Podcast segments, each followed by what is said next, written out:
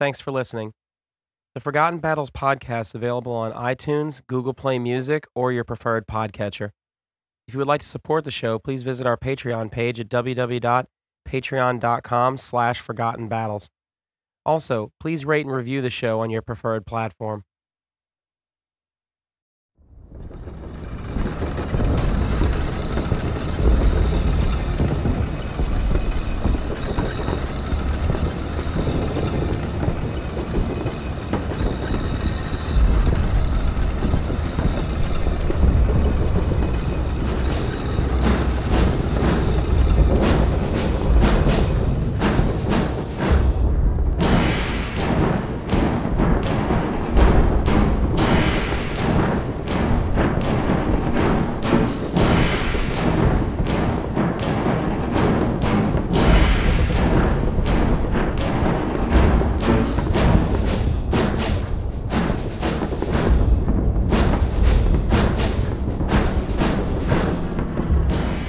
In nineteen forty-five, the Soviet Union launched a massive offensive in Poland.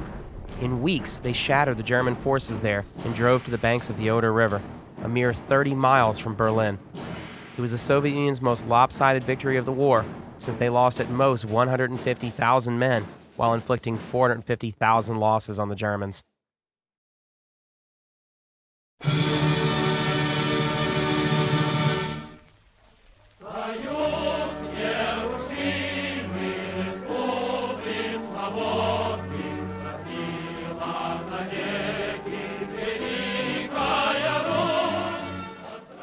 Upon reaching the Oder River, the Soviets suffered a breakdown in discipline and logistics.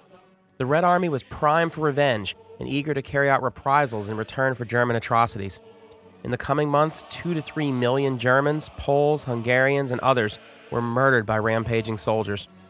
The collapse in discipline made it hard to control units, and some advances stopped as the men indulged in theft, murder, and rape. In addition, the flow of supplies broke down, particularly since Posen, a major railroad hub, was still held by the Germans. The Soviets were also afraid of a repeat of Kharkov, when Russian forces advanced too far forward and were destroyed in a German counterattack. The Soviets stopped along the Oder River to reform their forces. Meanwhile, Joseph Stalin, leader of the Soviet Union, was having a falling out with Georgi Zhukov, Russia's premier military commander. Zhukov was ruthless, brilliant, and seen as the author of the Soviet Union's impending victory. Although his forces were stretched, Zhukov believed that with one more push he could have Berlin before March. Stalin, though, favored the plan put forth by Ivan Konev, Zhukov's rival, which called for the city to be encircled. Stalin was paranoid and feared Zhukov's power and popularity. As the Soviet leaders debated their options, a sudden thaw turned the ground into mud, while the Oder River became swollen from melting ice. In addition, Zhukov had to spend the first days of February readjusting his lines to plug in gaps. On February eighth, Stalin ordered a halt in the Berlin offensive. With the Western Allies still stuck along the Rhine River, there was no chance of them suddenly taking Berlin. Instead, Zhukov was to clear out Pomerania, although he still hoped to be in Berlin by March first. The Soviet attacks near the Oder in February suffered heavy losses with few gains. The Germans were aware of Soviet atrocities and fought fiercely, trying to buy time for civilians to escape. The rash of Soviet atrocities also led to Hitler's last burst of popularity. He positioned himself as the savior of Germany. When news arrived that the Allies planned to give part of Germany to Poland, Hitler said, "So much for the drivel talked by our coffeehouse diplomats and foreign ministry politicos. Here they have it in black and white. If we lose the war, Germany will cease to exist. What matters now is to keep our nerve and not give in."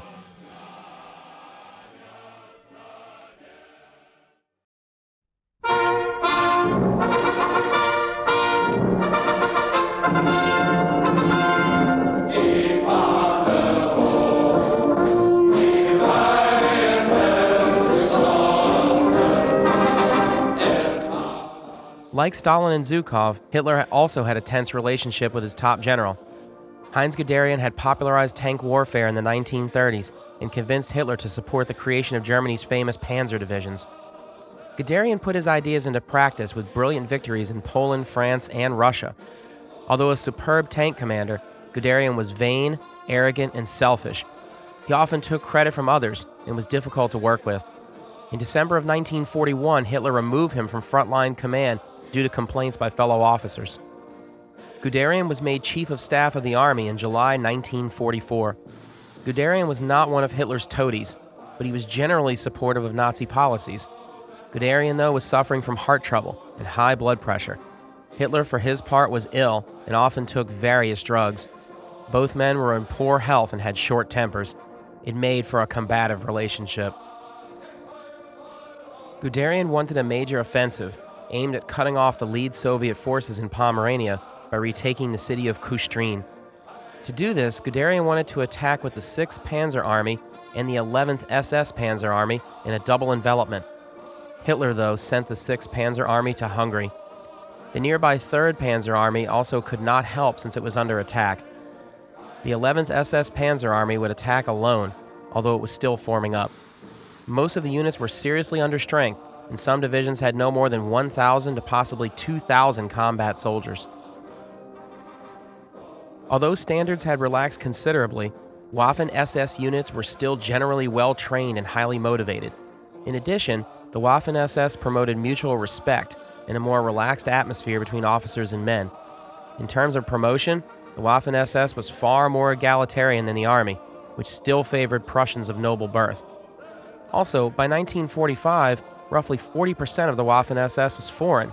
eleventh S S Panzer Army included many men recruited from Belgium, the Netherlands, Norway, Sweden, Denmark, and even Spain.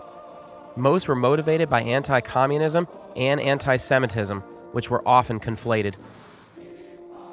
Guderian wanted the offensive to be overseen by Walter Wenck. He was the youngest general in the German army and an experienced staff officer. Hitler admired Wenck's honesty after he told Hitler, "As you see, my Fuhrer, the Eastern Front is like Swiss cheese, full of holes." Guderian admired Wenck's drive and diverse staff experience, although he was untested in independent operational command. Instead of quickly agreeing with Guderian's desire to place Wenck in command, Hitler went on a two-hour tirade. Guderian described Hitler as having his fists raised, his cheeks flushed with rage, his whole body trembling. He was almost screaming. His eyes seemed about to pop out of his head and the veins stood out on his temples.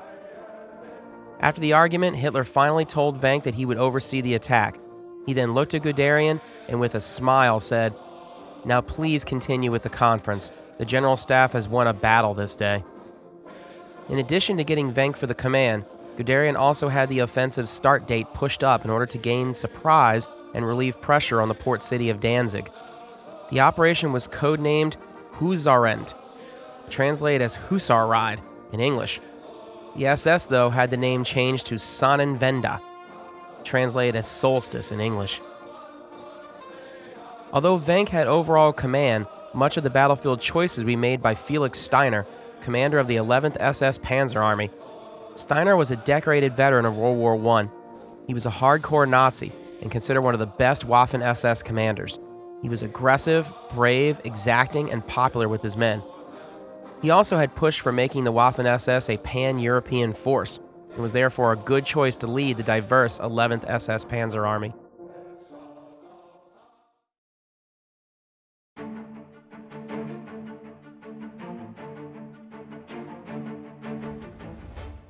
On February fourteenth, an exhausted Guderian visited Steiner and Wenck and made it clear that surprise was necessary. The main offensive was to be delivered in the center by the third S S Panzer Corps, which would rescue the German garrison at Arnswald, then turn towards Kustrin.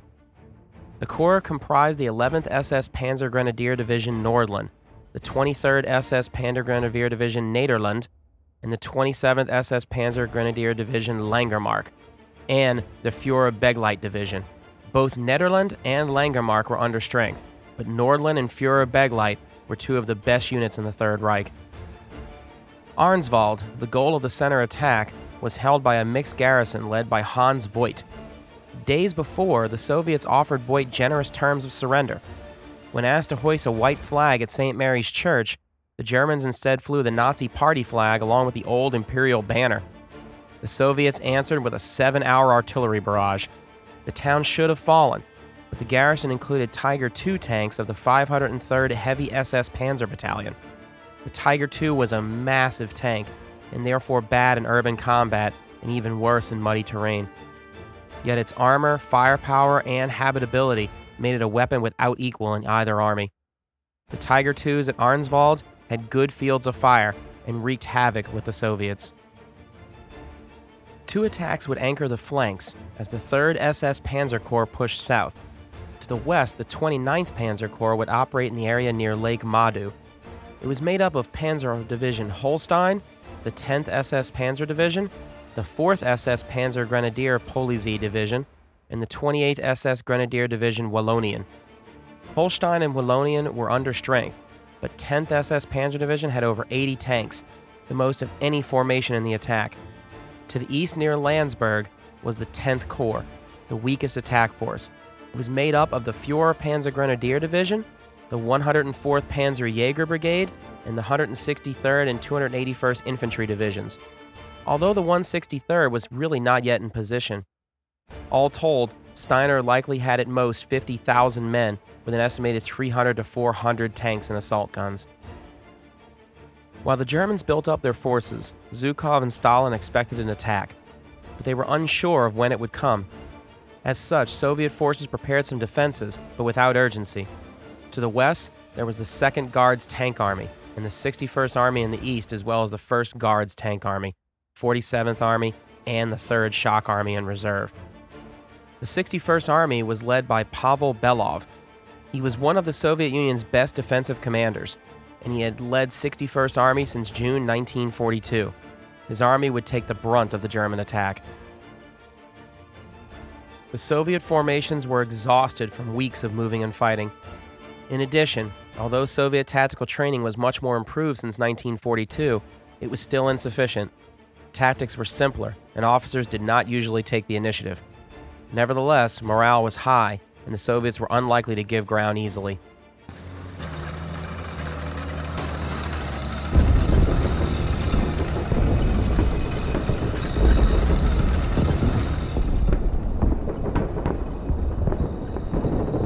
On February fifteenth, the Nordland Division opened solstice with a direct drive toward Arnswald.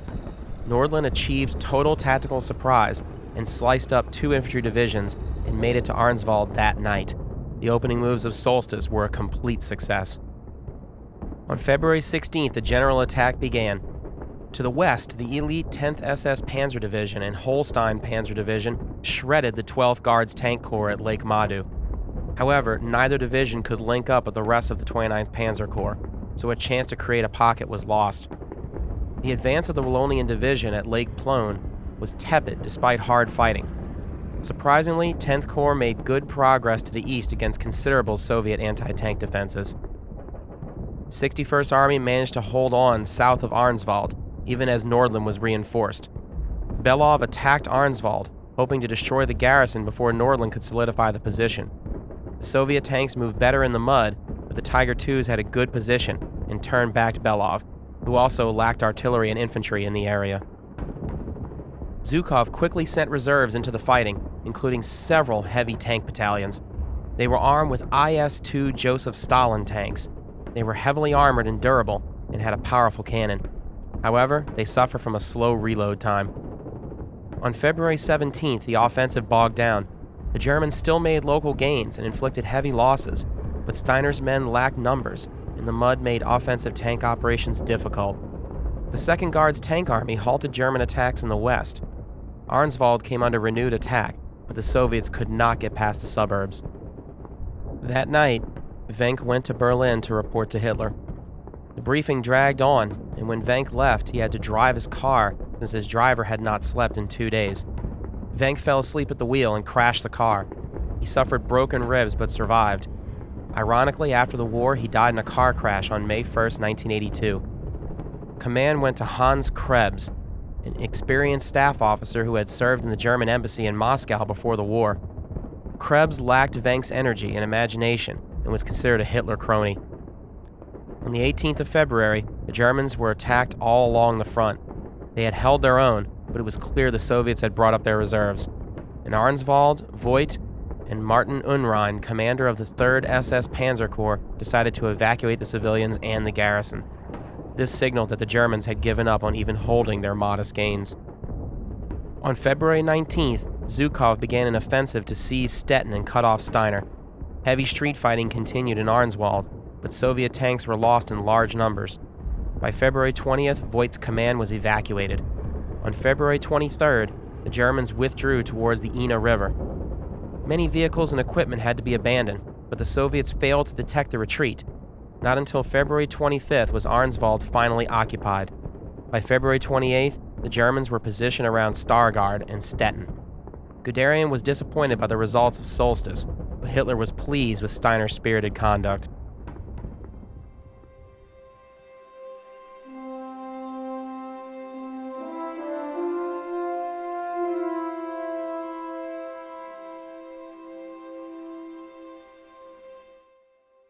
Solstice failed in all of its objectives, except for the rescue of the Arnswald garrison. However, it caused a series of bitter recriminations in the Soviet high command. Stalin upbraided Zhukov for being taken by surprise and his failure to destroy the eleventh S S Panzer Army during the Soviet counterattack. Combined with stalled offensives at the Oder and in Pomerania, it was decided to halt the drive on Berlin indefinitely. Stalin opted to have Pomerania cleared while the forces in the Oder were built up for the Berlin offensive. In the end, Solstice had unwittingly bought time for the Third Reich, not through any great military success, but by giving Stalin an excuse to delay the drive on Berlin. Solstice also gave Stalin a pretense to diminish Zhukov's power within the army and ensure that Zhukov would not be a post-war rival. Third Reich's day of execution was merely delayed. On April sixteenth, the attack on Berlin opened. Losses were heavy, as the Germans used the weeks bought by Solstice to strengthen the defenses. The result, though, was preordained, and Zhukov's artillery started shelling Berlin on April twentieth, Hitler's birthday. By then, Guderian had been replaced with Krebs, who desperately tried to coordinate a relief effort. Hitler and Krebs relied on forces led by Wenck and particularly Steiner, Hitler's new favorite general. On April twenty-second, as Berlin was encircled, Hitler found out that Steiner could not attack and save the city. He went into a rage and declared that the war was lost. Days later, the last passage from the Nazi high command was broadcast. It read, "Where is Wenck?" The answer would not have pleased Hitler or Krebs. Wenck was attacking towards Berlin, but not to save the city. He told his men, "Comrades, you've got to go in once more. It's not about Berlin anymore. It's not about the Reich anymore." Wenck's men attacked to save thousands of Germans from the Soviets and were successful. Meanwhile, Hitler committed suicide in Berlin, followed soon after by Krebs. Among the units trapped in Berlin was the Nordland Division. It was destroyed in the fighting, with a few men escaping west to the Americans and others hiding in the ruins of Berlin. Shortly after the war, Soviet and Polish authorities forcibly expelled the surviving German residents of Pomerania, Silesia, and East Prussia. Hitler had promised the German people an empire that stretched into the east. Instead, land that had been German since the Middle Ages was given to Poland as compensation of the German-Soviet invasion of nineteen thirty-nine. Arnswald, which lost eighty percent of its buildings during Solstice, was rebuilt with austere Soviet architecture surrounding Saint Mary's Church. In nineteen forty-six, it was renamed Koschno.